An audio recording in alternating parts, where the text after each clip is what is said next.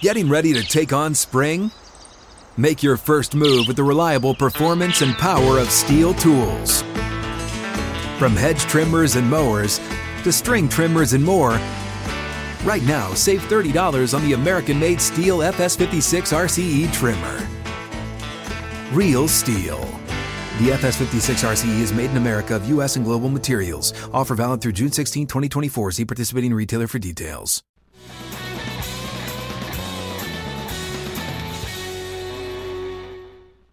From the upper Cumberland to Knoxville to Huntsville, Muscle Shoals, Florence, Alabama, we say welcome to Nashville. Outkick 360 and the Tennessee Power Hour is here, live from 6th and Peabody with Yeehaw Beer and Ole Smoky Moonshine with Chad Withrow and Paul Kuharsky. I'm Jonathan Hutton. Crew all here as well, including the chairman of the board, David Reed.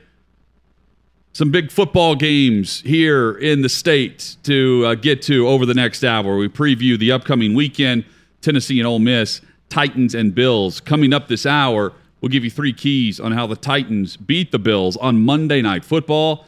But beyond that, we'll get into the injury report Paul will get into the upcoming schedules. We're going to compare uh, some things across the AFC South and dive a little into the tight end numbers and how those are being utilized right now by this Titans offense. But we start things off with the Tennessee Volunteers hosting Ole Miss on Saturday night as they take on Lane Kiffin and the Rebels. And Chad, an opportunity here for Josh Heupel, a massive, massive boost with a victory on Saturday he's got a couple of big opportunities coming up for a massive boost. This game, uh, I think the Kentucky game is is one that's that's winnable for him. That would be an, an, enormous boost, especially if they're a top 15 team at that point, just like you see Ole Miss with it right now. Three ways that this can happen uh, on Saturday night, and uh, we're going to show them to you if you're watching right now, and I'm going to tell you about them. Uh, one big thing is just continue playing the way that you've been playing if you're Tennessee because what's been happening has been working. Offensively, they've been a juggernaut in SEC play. We saw it against Missouri, saw it against South Carolina. Continue that offensive production if you're Tennessee. You don't need to get cute in this game. Continue playing fast, continue doing exactly what you've been doing the last couple of weeks. So, number one for Tennessee is cut down on the penalties. You need to be the least penalized team in this game. They lost the Pitt game because of penalties. 13 penalties for over 150 yards. Not going to cut it. I also say that for this reason. This is the first actual atmosphere in Knoxville in a while. This crowd can cause penalties for Ole Miss. It's more difficult against a team of Ole Miss's pace because you're not just lining down forever, audibling and looking around where you get more false starts, you get delay of games because you're taking so much time. Ole Miss is going to snap the ball as quickly as Tennessee. For that reason, you have less procedural penalties. But this is a game that the crowd can affect. We've seen it in 2021. Guys aren't used to big crowds after last year. You got people that are having to ease back into playing in big environments because of that. Penalties have been up. Poor play on the road has been up. Communication. Tennessee needs to be a part of that problem uh, with this crowd, with this atmosphere on Saturday night. Key number one to me: be the least penalized team in this game. Let your crowd force penalties for Ole Miss. Don't be the one playing sloppy. And Jeremy Banks, don't get a 15-yard penalty. That's becoming too much of a trend. And I know Tennessee's defensive coordinator, uh, Tim Banks, said he's not going to play. We're going to have to sit him if he continues to do that. Key number two in this game rushing yards. Both of these teams want to run it and run it well. Tiyon Evans who Josh Heupel says continues to progress, has not said whether or not he's going to go on Saturday. He must go, and he must go for over 125 plus yards. This is what happened in the game against Missouri. It's what happened against South Carolina when Tennessee's at their best. If he can't go, what are they capable of doing on the ground? Jabari Small's got to go, and he's got to beat Tiyon Evans. Essentially, Jabari Small's capable. I don't think we he's, saw him against Missouri. He's as good uh, but he is a capable running back. If both Evans and Small can't go, both are slightly questionable. I think both of them are going to give it a go. Both slightly questionable, though. Uh, Tennessee's got no chance because they're running out of running backs at that point. They, they've got to run the ball against Ole Miss. And Ole Miss has a stable of backs, and they they run it a lot more than what people realize in that offense. They are the number two rushing team in the SEC behind Tennessee right now. So it's it's Tennessee and Ole Miss. Both teams love to run the ball. Uh, and for Hendon Hooker, he's got to be a part of the rush game. Had over I think 61 yards against South Carolina. Had 85 against Missouri. Right in the middle of that. He doesn't have to light the world on fire, but he's got to be a threat to run it. 70 plus running yard, rushing yards in this game. Those are the two keys for me, player wise, in the run game. Hendon Hooker, Tiyon Evans. 125 plus for Evans, 70 plus for Hendon Hooker. Number three, they're not going to just stop Ole Miss consistently with the way they play offense. Tennessee's defense is improved. They've been a bright spot. They're much better. I think Tennessee defensively is better than Ole Miss defensively. But Tennessee's defense is not going to consistently stop Ole Miss, especially when Lane Kiffin goes for it on fourth down so many times. It's going to be tough to make fourth down stops consistently. Got to get turnovers in this game. Well, I, Tennessee's been much better in the takeaway game since the first couple of games of the year, so really since the Pitt game where it was 3 0. Tennessee had three turnovers to zero for Pitt. Since then, they've been better. They've got to get at least two turnovers. in That's this game to paired with no giveaways. I mean, a lot. They're they're probably going to turn it over at some point, but keep, the- it keep this in mind too. There's been one interception between these two quarterbacks, and it was Hendon Hooker's to end the Pitt game. Matt Corral, all of his passes, not one interception this year. This game features the top two quarterbacks in America in QBR, and number one is not the guy who's going to be the first quarterback taken in the draft. It's Hendon Hooker. Hendon Hooker's got the best QBR in the nation. Matt Corral is second. So by QBR, these are the two highest performing quarterbacks in America going head to head on on Saturday night. Um, I think Tennessee probably turns. Yes, Paul, you need to win the Uh, you turnover want a battle. plus two but they- turnover to battle? get to get the stops they need and to change the direction of the game they need. They're going to need two plus turnovers from Ole Miss. However, you can get it, and they may get it also on a fourth down stop because we've seen Kiffin now who loves go. to go for it on fourth Sounds down a bunch of times. they I, I wonder about Kiffin's offense. What what is Tennessee's longest scoring drive? Time of possession. Do you know? Was it four minutes? Five minutes? Probably uh, one. Uh, wasn't the one against South Carolina? One, the second half score against Missouri, where they were playing quicker. I mean, playing slower because the score They're was. snapping it two and a half times. A Yeah, I mean they're they're snapping it, you know, every twenty five seconds because they're trying to run clock. we know that Kiffin's offense is capable of putting together a 12 to 13, 14 play drive. Um, and, and they're helped in that category because they run the football. And they they can bog it down some for the style that we're expecting on Saturday. 80 points total is a lot as I look at this. We thought they were hit that we thought we would see a repeat performance of that against Bama. It was around the same over under. And I, I I look at that line and think, man, this is uh, this is a steep scoreboard to climb if you're chasing a 45-45 shootout on Saturday. It would take a shocking performance from one side of the ball for for either of these teams to not have both 30 plus in this game at least. To not be approaching that 80 point mark I- think it, this is more of a 41-38 it's going to be right there hugging that line. But i mean it's going to it would take an otherworldly defensive performance by one of these teams to hold the other one down based on what we've seen so far offensively from both.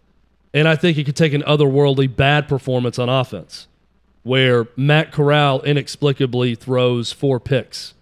You know, it's, it would take something But- like that to hold both one of these offenses down. These defenses face this offense in practice every day, both of them. Yes. So I, I don't think we can overstate the fact that they do have a style and a pace defensively that can maybe not match up man for man, Slow them down. but but at least be prepared. I, I, it's tough to go into a week and prepare for Heupel's offense unless you're Ole Miss, who runs the same speed and the same snap rate. That's the case for the under. well, and it, Tennessee's defense is better. I mean, this is what no one's talking about because the offense has been so much fun the last few weeks. Tennessee's defense is a lot better, and it's not just a fluke of hmm. well, who have they played? You know, they haven't played. Pitt's got the number one offense in America. They've played four of the top 50 teams in the country in yards per play. Uh, and and that's I mean that's a big part of this. And I think offensively too, it's a, it's the same thing. They've played four of the top 50 defenses in yards per play. So the offense, no, they haven't played Alabama and Georgia yet, but they've played South Carolina had a very salty defense going into that game. They held Kentucky to 16 points. Uh, they held teams down. They, they're not scoring points is their problem. Uh, Pitt's defense has not been great. Florida's defense has been good in yards per play, one one of the best ones in the country. So again, I don't think it's just schedule with Tennessee. It's not just schedule when you're blowing the doors off of people. I would say, well, let's see them against a good team if they won by seven points against Missouri and South Carolina. Then I would say pump the brakes a little bit. I think there's reason for legitimate optimism with Tennessee moving forward the rest of the way because they're not just beating Missouri and South Carolina, they're blowing them out. And the games were never close in either one of those. This that's why this game it started at I think 4 the the spread and it's down to 2 last I checked on on FanDuel. This is becoming more and more of a toss up uh, between Tennessee and Ole Miss. So I, I'm excited to see it. I'm excited to see how both these offenses look when you've got both teams playing the same speed and then how that operates with the defense, who's getting worn down. Ole Miss has got better depth than Tennessee is one thing to watch. But the three keys I laid out there, I think if Tennessee accomplishes those three, I think they win on Saturday night. You and I will be in Athens for Georgia and Kentucky. Outkick the tailgate live at 8 o'clock Central, 9 in the East, uh, across the Outkick Network Saturday morning to get you ready for game day. We should get off the air and drive to Knoxville. That's, that, that should be the plan we should hop in the Two Rivers Ford vehicle and jolt to, to Knoxville and watch this game. Yeah, big thanks to Two Rivers Ford for uh, for hooking us up again with a, a great vehicle. Um, that that would definitely be the play, Hutton. If you could do the two pack of games, uh, we'll get into my top ten tomorrow. Okay, and I think you'll see why this would be the most impressive two pack you could pull off. With the problem is, you would hope that one game would be at 11 a.m. They back right up into each other with Georgia, Kentucky, and no, Tennessee I'm saying right we, we, just skip the game. We get skip off the, the air at yeah. 11 and go straight to Knoxville. Skip the Georgia, Kentucky game. I'm telling you, the, the, the atmosphere I'm is not as be, confident in that game. The atmosphere is going to be better in Knoxville than it will be in Athens because Georgia's used to success and they've got Kentucky, even though they're a number 11 team in the country. That Tennessee fan base is starved for something, and they are bloodthirsty it's the most for the return of Lane Kiffin. Well, I mean, you've had meaningful games this year, but they've gotten gradually more meaningful. This is this one's this one's even more special because of the opponent and well, because of Lane Kiffin's But there, there, have been opponents like Florida, the Florida game. There have been Florida games with Butch Jones. Um, th- there were moments with Derek Dooley where you looked at the schedule and you thought, "Oh, this is this is great. This is this is where this is how they jump on the trampoline and, and get that little boost." Right? This is a this feels different because of the way the schedule is set up for them and the way they came together with finding the right quarterback and being able to then launch into Missouri and South Carolina the way they have and getting a team that they should be able to score against in, in a fun, fa- fast-paced shootout style, fast break style, knowing that Georgia's down the horizon and Kentucky is good but not great. This is a this is set up well for Josh Heupel it's also this is just fun. I feel like so much of Tennessee football, whenever you expect something, has been misery for Tennessee fans because you're expecting the worst. I don't think that fans are expecting the worst with this group. This is, and there's no real stakes.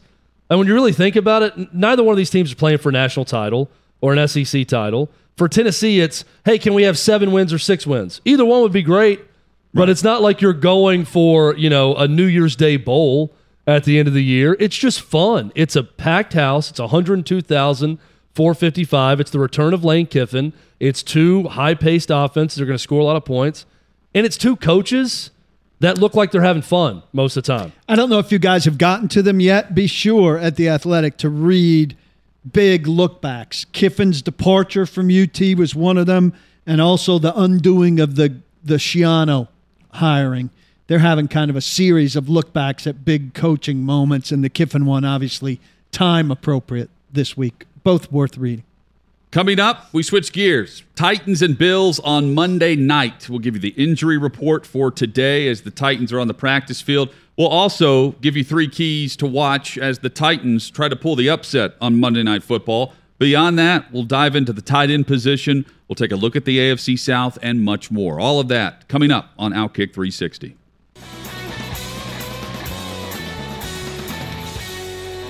Titans and Bills on Monday Night Football at Nissan Stadium. Outkick 360 rolls on across the Outkick network.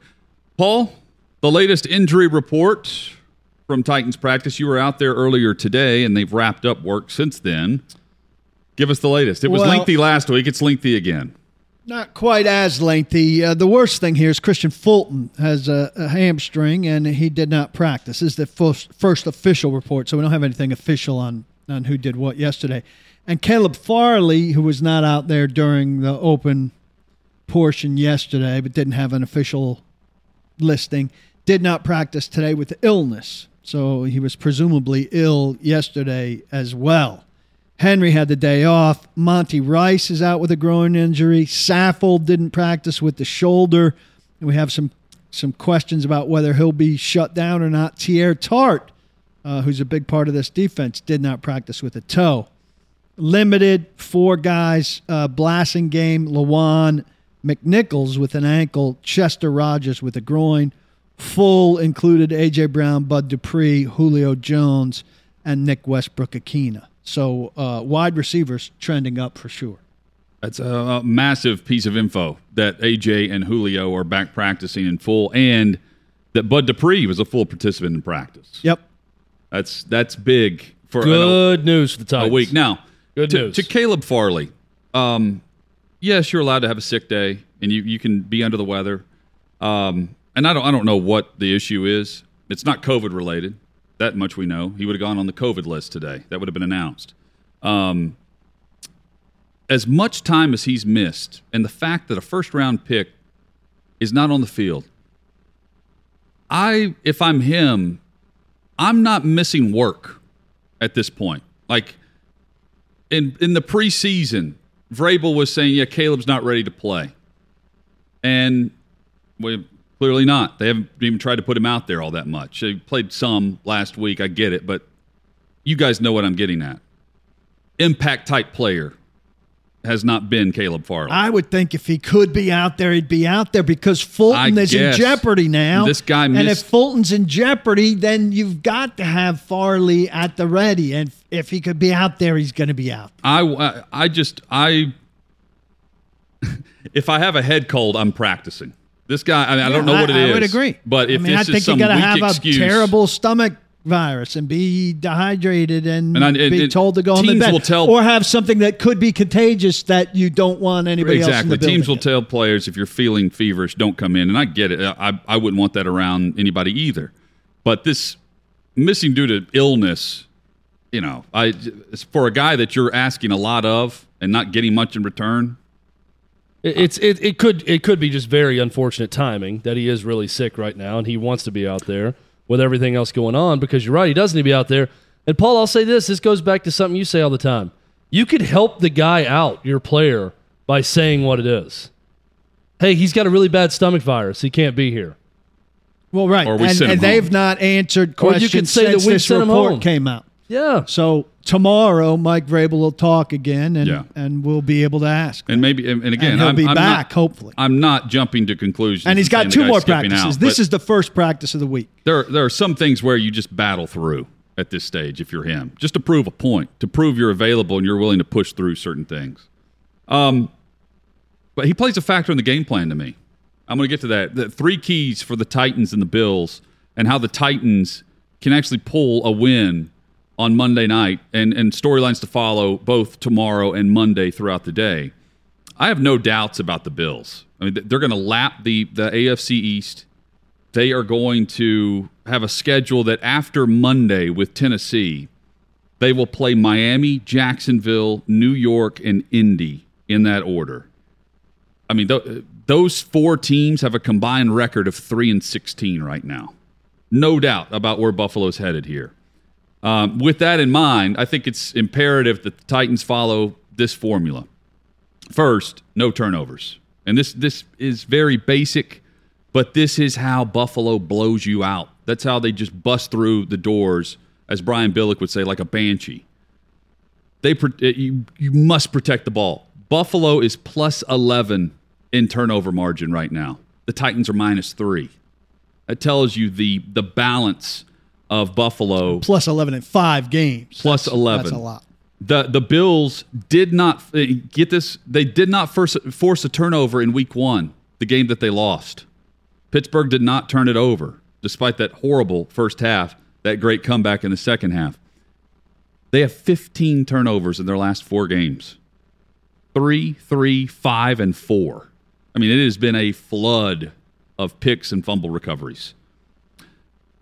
So that's imperative. And we, have seen the Titans turn it over with the pass rush and fumbles, interceptions. We've seen it happen. They, they, the, uh, this goes back to something I said earlier. Uh, aside from just not turning it over, earlier this week I said they have to start fast, and I pointed out the first possession numbers, but it's beyond that. Buffalo has led at the end of the first quarter in every single game so far. The Titans ranked 25th in first quarter yards. They start slow. They don't get the engine going very quickly. They put the choke on a little bit before you crank the engine. They can't do that Monday. Um, they rank 24th in first half point differential. The Tennessee Titans. They they need to look closer to the 2020 version on Monday night offensively. Closer. They're currently only getting a touchdown on 56% of the times they reach the red zone. They were 6 for 6 in the red zone against Buffalo a year ago at this time. Six for six getting touchdowns instead of field goals against the Buffalo Bills, and they blew them out. They have to be that consistent. And there was 75% touchdown rate in the red zone last year, which made things a lot easier. It's a struggle well, this year. Last year, uh, you, you, three out of four times you cross the 20, you're getting seven points. That's that's a recipe for success. This year, what'd you say? It's 60.9? I mean, that's a dramatic comeback. 56%. Hutton, you threw in those first quarter stats, but the difference between the Bills' fast starts and the Titans' slow offensive starts, that would lead you to say, well, then just tread water if you're the Titans early on. Don't get blitzed in that first quarter. Just hang tough, be tied at the end of the first quarter. I tend to think this is the type of game where the Titans need to blitz someone. They need to completely flip the script and come out hot and be ahead at the end of the first quarter, which, given the the early season track record with these two teams, not going to be the easiest ask. Well, throw throw a wrinkle or something on the first possession if you get the ball. Even if you don't, get a stop and then and then go to work. Because uh, to reiterate their first possessions, and you don't have to go score a touchdown the first possession, but man, would it be a huge boost in their favor. Buffalo has outscored opponents this year by nearly 22 points per game. Keep that in mind. Uh, Titans opening offensive drive. Arizona, three plays, no yards. Seattle, three plays, nine yards. Colts, three plays, minus eight. And the Jets, two first downs, 31 total yards, and they got a field goal. I mean, that was points on the board, the only points we've seen on their opening possession. And against the Jags, uh, they had a first down, 18 total yards, and they sputtered out. That that can't happen. They end up facing a third and long, and they they get out of sorts. Um, third key, though, get a turnover early and then capitalize on it. Use the speed and scheme on defense to get after Josh Allen. And I, am I would get creative a bit. I would use. This is where I think the, the it is time to turn the table, turn the calendar page, so to speak, of rookie to now they're just a part of the team. It's time to see these ideas of why you drafted certain players come into play now. Elijah Molden, uh, described as the Logan Ryan of the draft. Use him like Logan Ryan defensively on Monday night. Um, I would use him in that role. I would blitz him. I would I would try to get after, and it's very tough to do. I would try to get after Josh Allen by using some disguises um, and, and some bogeys. Use deception to help you in coverage. And then I wrote down Caleb Farley. I would use his athleticism and his speed both in the pass rush game and on and on coverages, on pressures and coverages. I would dial up specific packages for Caleb Farley. They drafted this guy based on his Olympic level athletic traits. Let it put him to use. Put this guy on the field and dial up something using his speed and athleticism, something that doesn't take all that much to figure out. They don't even want this. I mean, it's it's head. It's a very it's a head scratcher to me why they don't want this guy taking his lumps as a rookie. They don't even want him out there to get reps. Um, he's barely seen the field this past week. I, I need more of him. I need things dialed up for the top pick in this draft for the Tennessee Titans. Here's, Buff- here's Buffalo- some- quickly, Hutton, to break in there with Caleb Farley. Here's something that he can do that doesn't take. It's not hard to figure out. Send him on a blitz where there's not enough guys to block him. If he's got this athleticism, send him on something where just go get the quarterback. I know there's nuances to blitzing defensive backs. Logan Ryan was great at it. But you can also, you're allowed to scheme something where you know you're sending enough guys that he's not accounted for. And the whole key is get to the quarterback as fast as possible before they make the hot read. Let's let's see him go do that. It's something I'm, I'm totally with you. And Dillon Radunz factors into this also. It's a question about Saffold here, which which we said from the end of of the Jaguars game, practically. You know, there's there's potential that he's rested this week to to recover. we, we hear Elijah Molden has you know the the smarts for the game is is, is great. Like allow him to use that skill set in this game. I I have faith that Jim Schwartz behind the scenes, paired with their defensive coaches, can come up with a scheme for Buffalo. It's something something they haven't shown on film yet. And I would use the youth and athleticism to my advantage in this game. They're going to need it. Um, other than Lamar Jackson, Josh Allen has the most design runs among any quarterback in football right now. So you, you have to come up with ways to get him off his game a bit. Uh, Buffalo has at least one pass for 37 yards or more in every game this season. Well, they're giving that up. I They have at least one carry there. for 22 yards or more in four of their five games played. Uh, they have come out hot. Seven plays of 20 or more yards in the first quarter through five games. I mean, they, they go bombs away, they get after you. Um, they have 23 of those plays total. By comparison, the Titans have 16. And they faced three of the six worst scoring offenses in the league this season on their way to separating the score. They average a win by 22 points. Can the Titans keep this close? That that goes that sounds really easy. And, and I think they can if they, they use Henry the right way and their defense comes up with some ways to slow down Allen, um, who Vrabel I thought was great in his description and very honest. He was like, look, this guy looks like a, a running back, uh, a wildcat running back Every playing quarterback. wildcat, yeah. every plays a, a wildcat run or, or pass, and he can throw for 400 yards. And he's right. I mean, the guy is just from where he was the first time we saw the Titans play him in Buffalo, that his rookie season to now crazy to think of his uh, development and the trajectory that he's on. They- is, is there even a comp of someone who wasn't accurate that got that very level of accuracy Very over rare. the course of his career? That's he a was, great question. He was scattershot as a rookie, and that was the knock on him. It was under fifty percent passer at Wyoming. It comes in. The whole knock was he's not overly accurate. And I'm thinking, well, he's never going to figure it out now. And boy, did he ever figure it out. I can't think of anyone else that rivals that. Not accurate in college, not accurate early in the league, and then figures it out and gets a ton of It's accuracy. it's not a common thing because uh, they they say you you get what you're drafting. Uh, is the predominant philosophy with with completion percentage and accuracy. Hutton, I'll take everything that you're saying and package it up into Yeah. kind of one of my themes of the week, which is that you, you need to outcoach them, and you out uh, outcoached them. You That's what I was outcoached thinking them of on the last third time. point. You outcoached them last time. And I think this is a big week for Vrabel and, and his staff uh, against McDermott. Uh, and and McDermott and his crew are definitely thinking, you know, I would think that they got out coached last time and that they need to, uh, you know, at least at least play at level and let their talent carry the day. But I, I think it's a big week for Vrabel. It, uh, thematically, you know, with whatever the catchphrase is for the week, and um, you know, with, with whatever they came up uh, with on Tuesday and saw. I'm, I'm with you, Paul, and they, they're capable of doing it. They've we, done it. we have seen it in the past. They've we, done it, and they've done it against this team. Yeah, they, the, their defense has had nice success against this Bills offense. Um, this Bills defense, though, is where they're really improved. They get after the passer.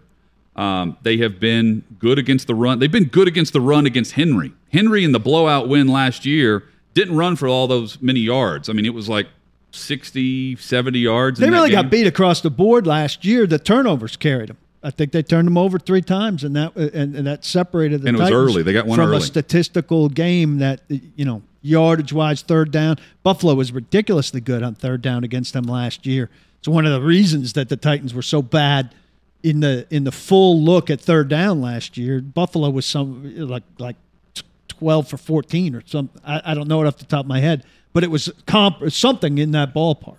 Crazy good. They faced three of the six worst scoring offenses, though. What defensively, if we're just looking at what's real and what's not real based on who they've played. So that's all true.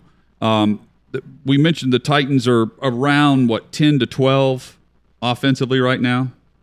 Yeah, I think so. 12th to 14th. I, I forgot what we initially said uh, after week five, but nonetheless, they're they're capable. The good news here: AJ Brown is back. Julio Jones looks Ten. like he's back. Um, Derrick Henry is your running back and will continue to be the bell cow.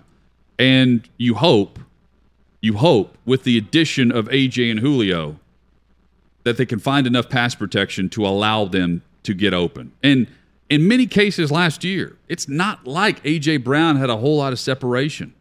Tannehill was extremely accurate. AJ, in some cases, made some very difficult grabs in coverage, and then he was off to the races. So I, I do think you let it rip, even though a guy may not be exactly open. Yes, because you don't placement. you don't have to treat the guy like Josh Reynolds with AJ Brown and Julio Jones. You can throw the football in the air and trust that they're going to come down with it. Agree entirely there, and they need to get there. Get those two guys on the field at the same time. Um, you know, we can get into some of this. They're playing a ton of three wide, and I think it's maybe. I, and I don't love the tight ends by any means, but makes more sense to me maybe to pl- have played a little bit more too tight, given the limitations of the three wides that they've had access to. They've not only been limited with AJ Brown and Julio Jones, they've been limited with Marcus Johnson, who was their third best receiver, who missed uh, four games. You know, Josh Reynolds missed two games, one injured, one as a healthy scratch. They haven't had their full stable of wide receivers, not just talking a- AJ You're right. and and Julio. So they played last year. I think it was the most um, too tight in the league at 35 percent. That's down to 21 percent this year. They're up in three wide usage, as we would have expected with the healthy crew, from 38 percent to 61 percent. Now, there's a tight end involved in that, but the 20 sacks are a big, big issue. I wrote this in a tight end piece today. 16 of the 20 sacks have come out of three wide. Now, Geoff Swaim's on the field for a lot of that, and he's blocked very poorly. I'm not a huge PFF guy, but I use it sometimes for some context. There are 70 eligible, based on usage, tight ends. Geoff Swaim is 70th. Oh, Okay. And not just his grade, but if you look at his pass And he's still protection on the grade, roster. it's terrible. His pass protection grade is terrible. His run blocking grade isn't that good either. But his pass protection grade and his overall grade, 70th. Firkser is 60th. but it, Pruitt is 13th. why are why is that guy here? I don't know. If we were talking about this that. the other day. Luke Stocker's out there. Now, you know who was good?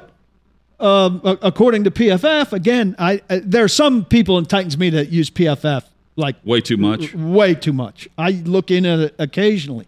Tommy Hudson graded pretty well in pass protection, and he he he's hurt.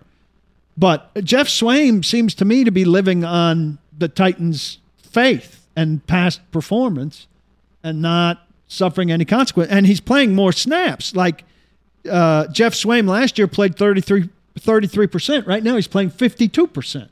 So he's playing worse, and he's playing twenty percent more. Are they He's cap- not doing anything in the passing game. are they capable of using Kendall Lamm as like the jumbo tight end and then having Firkser I don't know as in- well? In small situations, they they could use Lamm, but I think it's a goal line. But I'm saying just use him As as the the second tight I end, don't but he's really just a blocker. I think they should be doing something because this has always been a tight end based team.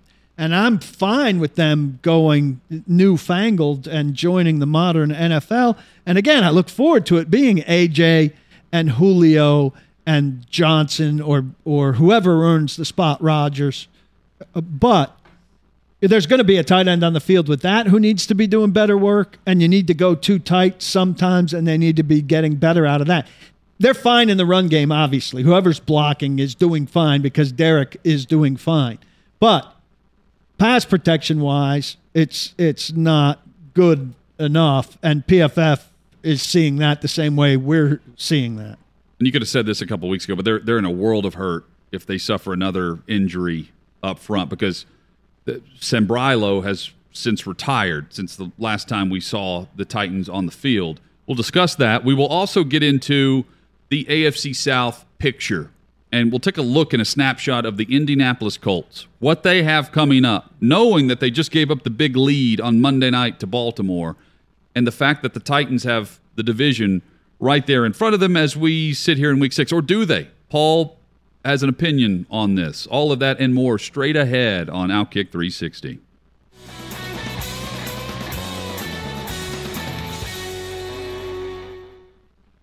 Wrapping up a fun Outkick 360. Hit us up on Twitter at Outkick 360 is where you can find us. Um, great to hear from uh, my Peeps Show Pod on Twitter, who sends us a screenshot of 1047 Sports Radio 1047 today, the launch day in the Upper Cumberland. Love being partnered with them with the Outkick Network. I love also that he's got uh, the same dustiness of the console that I have. it's good to know I'm not the only one that doesn't dust off the radio section of that because I look Yeah. at mine, I'm like, this is disgusting when someone gets in my car. We have free He's equally as detailing from uh, from somebody in the uh, I recently got a detailing. football league. I recently so we'll got a detailing. That's I'll, I'll tell you what that is a one hundred and fifty dollars or so. Very well Worth it, spent. yes. Once every two or three months, go and spend that money on the car detailing inside and out. It's well worth it because it'll it'll stick around for a good month before it's dusty again. Feel- I'd say feels kinda still like a new nice. car. New car smells. It's perfect. All right, Hutton. Um, Let me see this. People are feeling pretty Tell- good tell me about why the to worry. Titans. People are feeling pretty good about the Titans. Jacob, Embrace put my up, fear, Put Paul. up this this slide. Look, the Colts look pretty good Nightmare fuel. on Monday night. The Colts looked pretty good on Monday night, and then Baltimore came to life and, and beat them. Titans here have Buffalo, Kansas City at home, Colts and Rams on the road. It's hard to find wins here, right?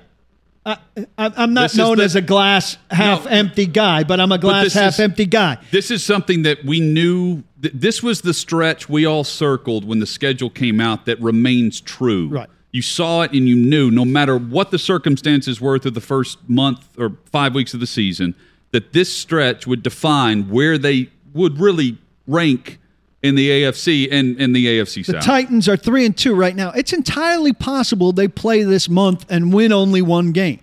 Now I don't They know could. which game it is. A lot of people would say the Colts. I could see it as conceivable that the Colts win this rematch because it's a divisional rematch between the two best teams in the division. I don't think the Colts are particularly good. Granted, Titans have a stranglehold on the division right now, but I don't think it's as strong as people think. So let's say let's, I'm playing devil's advocate here. Titans beat the Chiefs as their one win here against four difficult teams because they could score a load of points on the Chiefs, and the Chiefs' defense isn't isn't very good. You go on the other side here. Colts are going to beat the Texans this week. San Francisco's a tough matchup. Texans could help the Titans Oh. immensely, Immensely. With a win over the Colts this week. All though. right, San Francisco's a, a tough game there. Davis Mills in his But neck. let's say that the Colts pull an upset against the 49ers. Okay? And they beat the Titans in this head to head rematch to pull even in the division. They're beating the Jets. We know the Jets suck. This is a far easier month for the Colts. But let's say they lose one in there. They lose to San Francisco. They go three and one. The Titans go one and three. Guess what? You got two, four, and five teams at the end of this month, and they've split their season series. Let's point out too that three of the four games for the Colts are at home. The only road game is San Francisco. So this thing's not out of the woods. These other divisions we're talking about, where things seem conquered, I think are much more secure than this one. But I, I don't foresee the Colts going on some crazy run. I don't But- because either. of their, their. I mean, they're so. Uh, to me, Monday night was their shot to get back on track. and they failed. But look, the Texans and the Jets Yeah. are, No, you're right. should be wins here. It's completely feel about conceivable they beat the Titans. So there's three out of four. For the Titans to win three out of four there, if you're given the if if, if we're gonna go with the premise that the Colts are winning the rematch, are the Titans beating the Bills, the Chiefs, and the Rams to maintain their lead? Colts are gaining at least one game here in a head to head, maybe two. And uh, all of a sudden, th- this thing's not out of reach. But here, here is where I'm not giving it all the way to them necessarily, No, but it- it's a conceivable scenario. It's gonna- but, but they're, they're not out of reach in a month. No, but it- you've set up a scenario where it's going to be interesting in early November between the two teams. But I'm also looking at this four game death stretch for the Titans and the one game that I'm the, the baton death march through this NFL season in October. And I'm looking at the one game that I'm circling to win. It's it's Indianapolis. And that would be 2 and 0 against I mean it, not that that's a, No, a I get what you're foregone conclusion, but I still feel like 2 and 0 against the Colts at the end of this, even if everything else, even if the Colts are 3 and 1, Titans are 1 and 3, ultimately it's still going to shake out where the Titans have the 2-0 advantage over the Colts, beat everyone else in the division. Colts would have to pass them in order to, to beat them. Yep. Which and then would it, be it a would tall still be the. Titans in the end. But Titans have gone to Indianapolis and lost lots of games. Uh, yep, they have. Um, you guys are gonna. I think you'll hate this idea uh, because Try of the, the mantra we live. By the way, Carson Wentz was pretty good against the Ravens. they he, looked he a looked lot healthy better for the first overall time. against the good Anyway, team. Hutton, sorry. Yeah, no, it's fine. Um, the best case scenario as I look ahead for the Titans here is for the Texans to beat the Colts.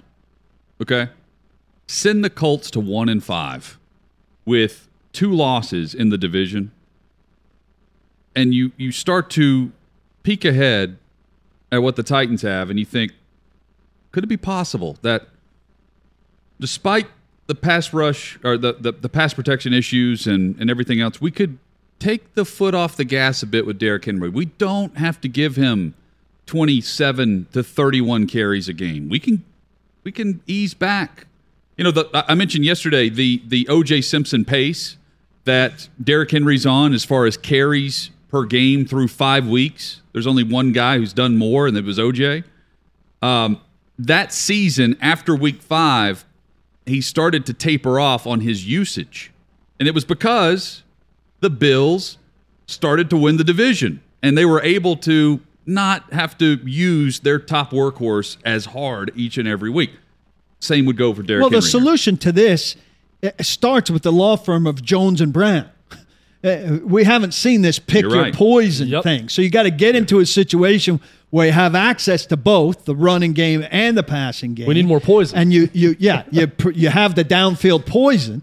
You, you poison some people with gonna throws there, and you back some people up. We're gonna have you it back Monday. some people up. Then it's easier. Then, then maybe you can start winning with the passing game and take some of the burden off. Bring there. me all the poison.